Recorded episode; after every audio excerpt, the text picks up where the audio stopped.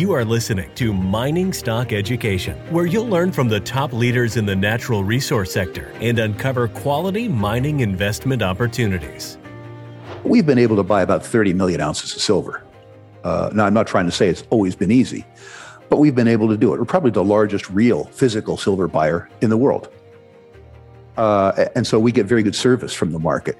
Uh, but it has actually begun to become difficult for institutions to buy silver.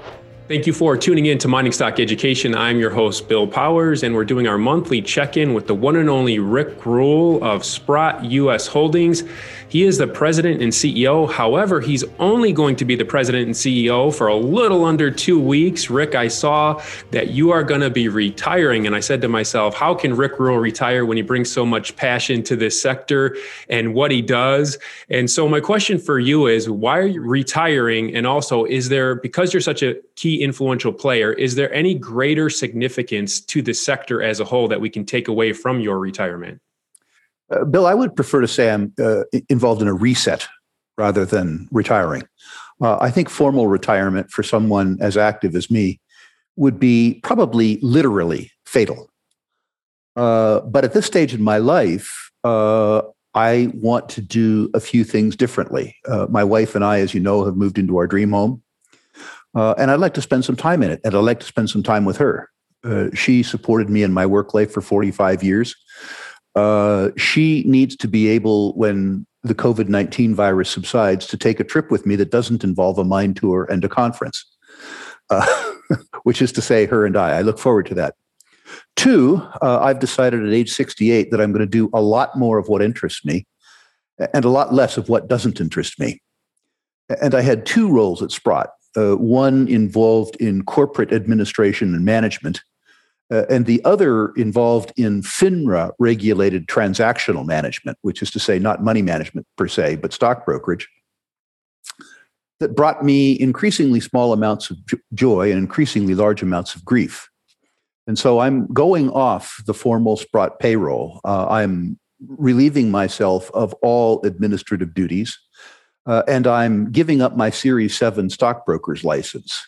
I will still be very active within Sprott as the largest shareholder of Sprott, the largest private client of Sprott, a member of the Sprott board of directors, uh, a sub advisor managing several investment products for Sprott, a mentor to younger and older money managers at Sprott, and in addition, uh, a, men- a mentor to the private wealth team that I worked so hard to build up at Sprott Global all these years. So I'll still be very involved in Sprott.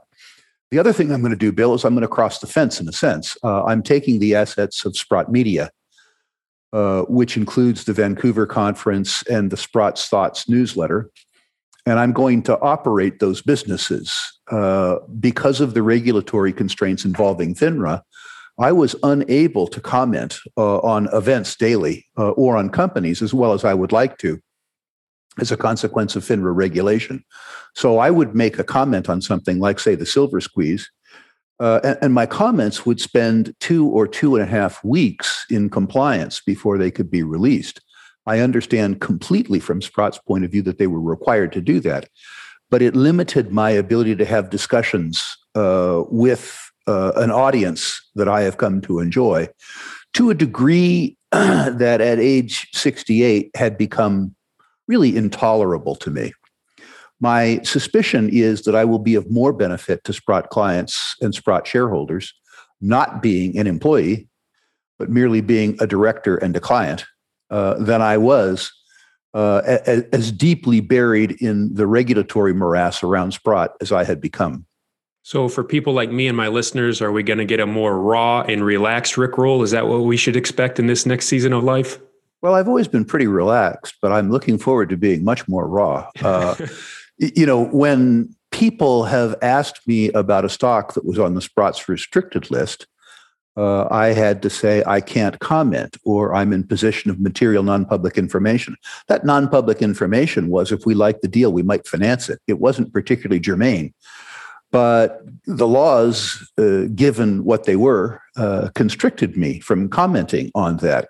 Even uh, companies like, or, or, pardon me, investment products like uh, you know, the Sprott Gold and Silver Trust or the Sprott Silver, uh, Platinum and Palladium Trust, uh, when we have evergreen prospectuses, which we do, uh, I was precluded from commenting on it.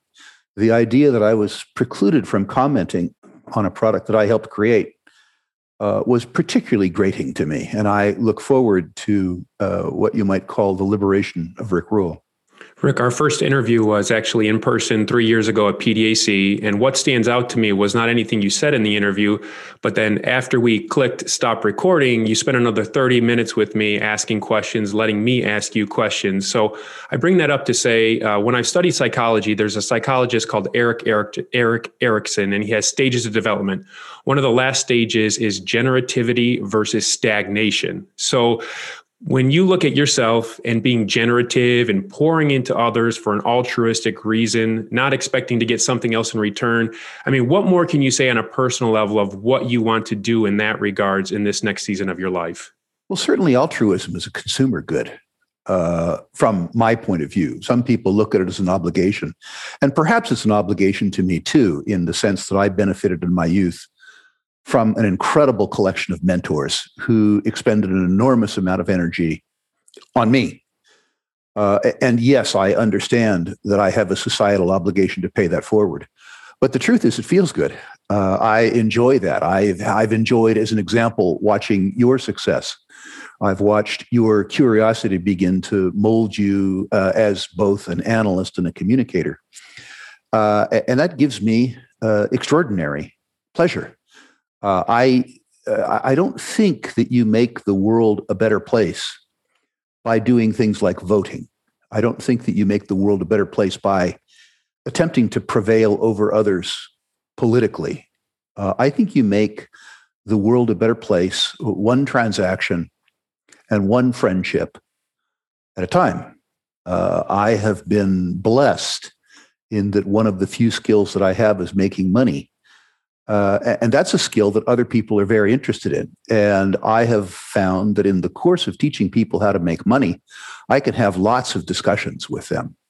One example would be very recently uh, in this Reddit Robinhood inspired silver craze, I've been able to talk to literally thousands of young speculators about the silver market.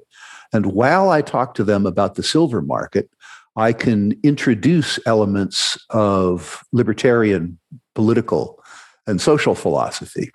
I could never, as an old, fat, bald, 68 year old pawnbroker, uh, interest these kids uh, in my philosophy of life until I talked to them about something that they were passionate about, which is to say, getting ahead in life. Uh, and, and so taking advantage of opportunities like these on a timely basis um, I wouldn't say it keeps me young because I'm not young, but it certainly keeps me uh, involved. Tier 1 Silver is a Canadian precious metals company focused on the exploration and discovery of world class silver and gold deposits in Peru. The company's management team has a record of monetizing exploration successes and a strong ability to raise capital. Tier 1 has assembled a portfolio of assets in Peru, including Amelia, Coastal Batholith, the Huilacollo project, and the flagship silver gold project Curibaya, which is rapidly advancing towards its first drill program. Tier 1's listing is pending on the TSX Venture Exchange exchange under the ticker TSLV. To learn more and to stay updated, go to tier1silver.com. That's tier1silver.com. Rick, you sent me a short email when the silver squeeze on Reddit was being pushed, and you said these kids are trying to make us rich, which uh, put a smile on my face. what role do you think that the silver squeeze social media push has a play in higher silver prices? You know, if you would have asked me six weeks ago, I would have said very little um, there were widespread reports of silver shortages, and there were silver shortages in retail denominations. You know, 30 gram product, 100 gram product, 1,000 gram product. But there was no silver shortage in institutional product, 400 ounce product, 1,000 ounce product. Um, we have been able, we meaning Sprott, uh, in the last 12 months, the website will have the exact number, but we've been able to buy about 30 million ounces of silver. Uh, now, I'm not trying to say it's always been easy, but we've been able to do it. We're probably the largest real physical silver buyer in the world. Uh, and so we get very good service from the market. Uh, but it has actually begun to become difficult for institutions to buy silver. Uh, as you know, and again, I would refer your listeners to our website, but to the extent that we grow our trust, in other words, to the extent that people buy uh, trust units uh, and rather than allow the trust to trade at a premium, we buy silver. Uh, we are forced because the only assets that we can have are a small amount of cash to run the trust and physical silver. Uh, we're forced to buy silver uh, to cover. Uh, and so we have been very consistent and very aggressive buyers of silver in the market to accommodate the trust. And it hasn't been any particular difficult difficulty. Our trader might tell you differently, uh, but let me let me put it differently. We have been able to accomplish that on a consistent basis. But I get reports back not just from our own desk now, but from some of the service desks uh, that it uh, it isn't easy. So I would suspect that uh, the shortage in retail product has begun to spill over uh, into physical product and silver, which is interesting. What's probably more important is, and I call them the kids um, fondly, uh, the kids collectively have actually begun to change the dynamic of the silver market. For my whole career, or certainly since the uh, Hunt attempt at cornering the silver market broke, the uh, futures market, the paper silver market, has really driven the physical market, which is to say, a great big fat tail has wagged the dog. Uh, to the extent that there are uh, many days now where the futures market trades 200 times the silver on a daily basis of the inventory available for physical delivery. The future market's extremely liquid. It almost never physically settles, it always cash settles you know you have hedgers and speculators and everybody else there. But the idea that the physical market uh, is driven by the paper market uh, has always been a bit amusing to me. And the manipulation that's so often described in the silver market in my experience mostly takes place with very large participants uh, getting big laddered positions in the futures market, which is extremely liquid and extremely leveraged, and then manipulating the futures market by making on market transactions in the physicals market that changes the dynamic of the futures market. You'll notice these midnight sales, these large sales of silver into the physicals market. I can't prove that that's manipulation, but why would somebody sell a large amount of silver at a point in time when there were no bids in the market? If you weren't trying to deliberately drive the futures pri- the, the physical price down in order to uh, profit from positions that you had already established in the futures market. What the young people have done is uh, exposed in very dramatic fashion the structure of the silver market. Uh, I don't have access to good figures because nobody does. But I suspect if 200 million ounces of silver or pardon me, if contracts for 200 million ounces of silver were held for physical delivery, which is to say, not rolled over for cash, uh, that we would really truly disrupt the silver market. Now, would that break the dam? No, because the dam won't break. Remember that the COMEX is run for the benefit of the COMEX, not for you and me. So, what would likely happen is that they would change the rules of the game, very much like they did the hunts, and they would require a 100% margin for short positions or 150% margin, or if that didn't work, 200% margin, then, uh, and I'm speculating here, they'd halt the market. Uh, and they'd say that we're going to cash settle at market, except that there wouldn't be any cash in any market to cash settle for. So they would derive an arbitrary market, a negotiated market, and cash settle. The idea that you're going to break the COMEX uh, and break the institutional shorts and, by the way, I don't believe that there has been a decade or two decade long uh, conspiracy to manipulate the silver price down. I believe that central bankers talk precious metals down because precious metals is a vote of no confidence in central bankers. I and I definitely know, no, no is the wrong phrase. I definitely believe that from time to time, all financial markets that are leveraged are manipulated by big bank trade desks. I mean, they can they can manipulate markets as large as the U.S. Treasury market or the LIBOR market. So in that circumstance, manipulating the silver market is a piece of cake. I don't believe that you are going to break the LME or you are going to break COMEX with a short squeeze because they'll change the rules.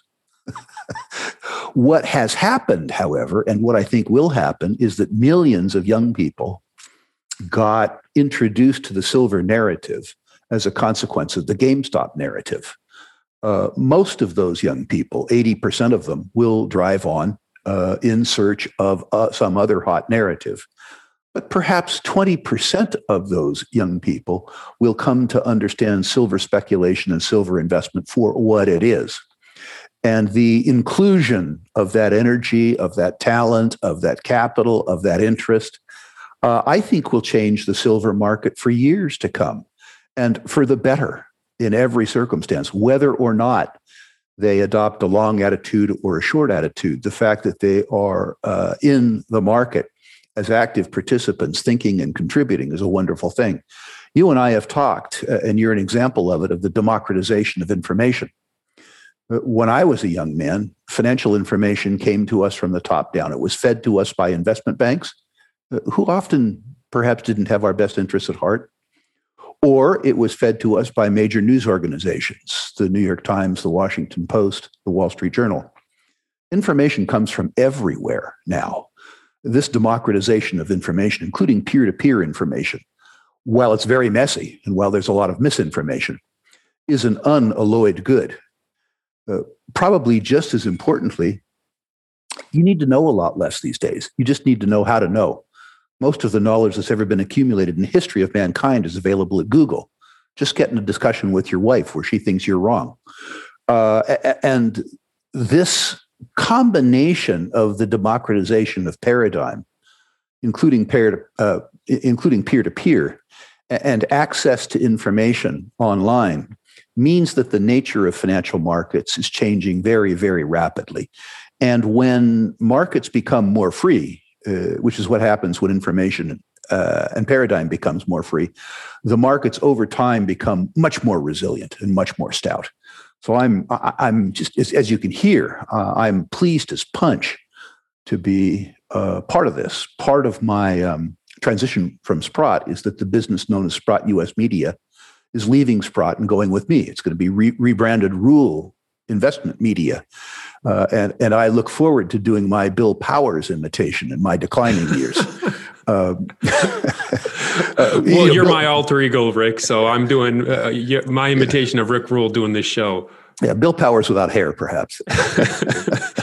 well, Rick, when when you look at what happened with AME or AMC and GME, those stocks, and how Robinhood and I believe Interactive Brokers didn't even allow them to buy the stock anymore. You could only sell. Is there any, as a broker, is there any historical parallel to what they did? I understand why they did what they did. Uh, they were um, lending money to inexperienced speculators to buy grossly overvalued penny stocks. Uh, I wouldn't have had to suspend trading because at a certain point in time, the credit risk to me would have been so high uh, that I would have done what they did uh, much, much, much earlier. From a credit perspective, uh, interactive brokers almost had to be short GameStop. GameStop because they had so much GameStop on their books as collateral for loans.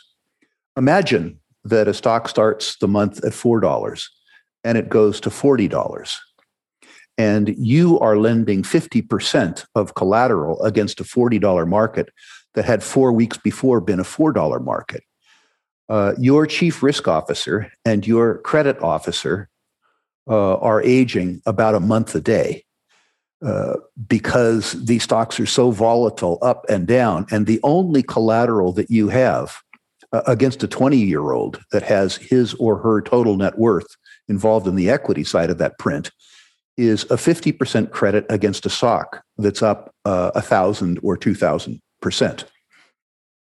Was there too some element uh, of hedge fund protection or something like that in there? Sure.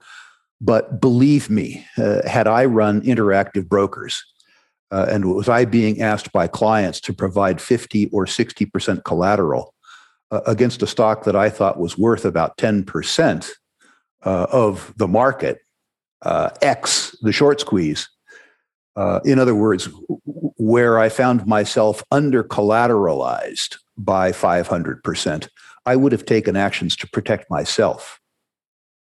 That makes sense. Well, Rick, you mentioned the Sprott Media is going with you. So, where, where does that leave the offering you give to my listeners of a portfolio review mo- moving forward? I, have had more fun with those portfolio reviews, Bill. Uh, you know, I I enjoy discussing investments with investors, old ones, young ones, American ones, Nigerian ones, uh, and there is no conversation starter better than an investor's own wealth. The lessons that I would like to teach uh, in my own fairly dry, pedantic uh, way uh, pale uh, before invest before discussions that you can get into using uh, the client's own portfolio as the lesson. If I talk about a silver stock, if I want to talk about the nature of speculation, rather than talking about the nature of speculation in isolation, I can talk about it in the context of a stock that he or she owns. And they're predisposed to want to hear what I have to say. Uh, two, I've learned an enormous amount. Uh, you can tell by the questions asked and juxtaposing the questions asked against the portfolio held, how that person thinks, how that person has been educated. It makes me a better speculator. It makes me a better manager of other people's money. And in particular, it makes me a better teacher. When I take the time to understand the data that the person has given me. Uh, I know what he or she is doing right. I know what he or she is doing wrong. Uh, it's been an enormous gift to me. And that still will be offered to listeners even as you transition. Yeah, absolutely. I'm building a small team to help me do that. Uh, but I'll still, of course, rely to the extent that I'm allowed, which I suspect will be very high, uh, to access the talent within Sprott, the geological expertise, the engineering expertise, the financial modeling expertise. So next time we talk in about five, six week, will you have retired your license that will allow you to talk specific, specific stocks or what should I expect in six weeks when we talk again? Uh, that's my hope. Uh, I've retained independent counsel that will tell me much more specifically what I'm legally entitled to do, and, and probably what, from a policy perspective, I can do. If I uh, ran afoul of federal regulators without running afoul of federal regulation, the last thing that I want to do is get myself, you know, in a in a pissing match with fe- federal regulators, even were I to win. Uh, so I, I need to set up operating protocols that will allow me to live my life freely uh, at the at the same time as it will allow me to give my audience more value than I have been allowed to give in the last five years. Excellent. Well, you've been listening to the one and only Rick Rule in his waning days as president and CEO of Sprott U.S. Holdings. He'll be back on the show in six weeks. Rick, always appreciate your contribution to my show. Thank you very much. Pleasure. And I'd like to reiterate that offer. Uh, any listeners who care what I have to say about their natural resource portfolio uh, are invited to su- submit that portfolio for review. Uh, I will rank your natural resource stocks. Please, no cannabis stocks. Please, no technology stocks. Limit an old man to what he does best. Go to a website, sprottusa.com forward slash rankings. Uh, enter your natural resource holdings, and I will rank them one to 10, one being best, 10 being worst. I will comment on individual issues where I think my comments might have value. And if you care, mention charts in the question line, and I will send you a copy of the Barron's Gold Mining Index. I include that because it's the longest running and most inclusive gold equities index on the planet, at least the one that I'm aware of. And I'll also include, if you'd like, a 100 year commodity chart, which will talk about other industrial commodities and their valuations relative to other aspects of the economy. One more time, sprottusa.com forward slash rankings. And the link will be in the show notes. Thanks for joining me, Rick. Thank you, Bill. Appreciate the opportunity.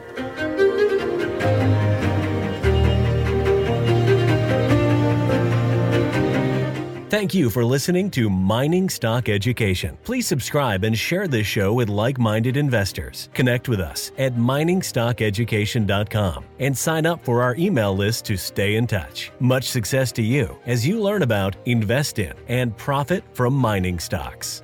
The mining business is one that generates gigantic wealth. You know, a good drill hole that converts might cost fifty or hundred thousand dollars, and it might discover something worth a couple billion. There is no sector that I know of that has offered up as many predictable circumstances uh, where there was the possibility, certainly not the certainty, but the possibility of 10 for 1 returns, as there is in small cap and micro cap mining stocks concomitant with that, if you don't do the work, or even if you do do the work and don't discipline yourself on the sell side, there are very few places in the world where you can lose as much money as quickly as in mining stocks, too. I just started to study up on mining stocks and I just became fascinated because this is such a tiny sector and it's so volatile that either you could really you could do really really well or you could pretty much get blown out of the water really quickly.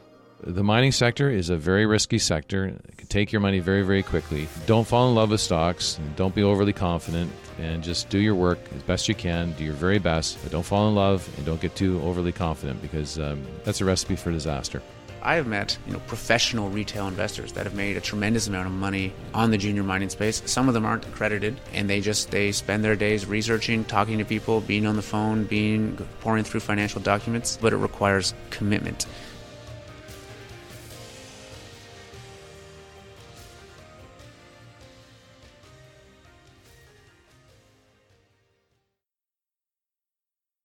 This podcast is for informational purposes only and is not to be considered personal legal or investment advice or a recommendation to buy or sell securities or any other product. We make every effort to be accurate, but the information presented is not to be considered infallible. It may contain errors, and we offer no inferred or explicit warranty. If personal advice is needed, consult a qualified legal, tax, or investment professional. Do not base any investment decision on the information contained on miningstockeducation.com, our podcasts, or videos. Make sure you always conduct your own thorough due diligence before investing. Realize that we may hold equity positions in or be compensated by some of the companies we feature and therefore are biased and hold an obvious conflict of interest. For our full disclaimer, please visit our website.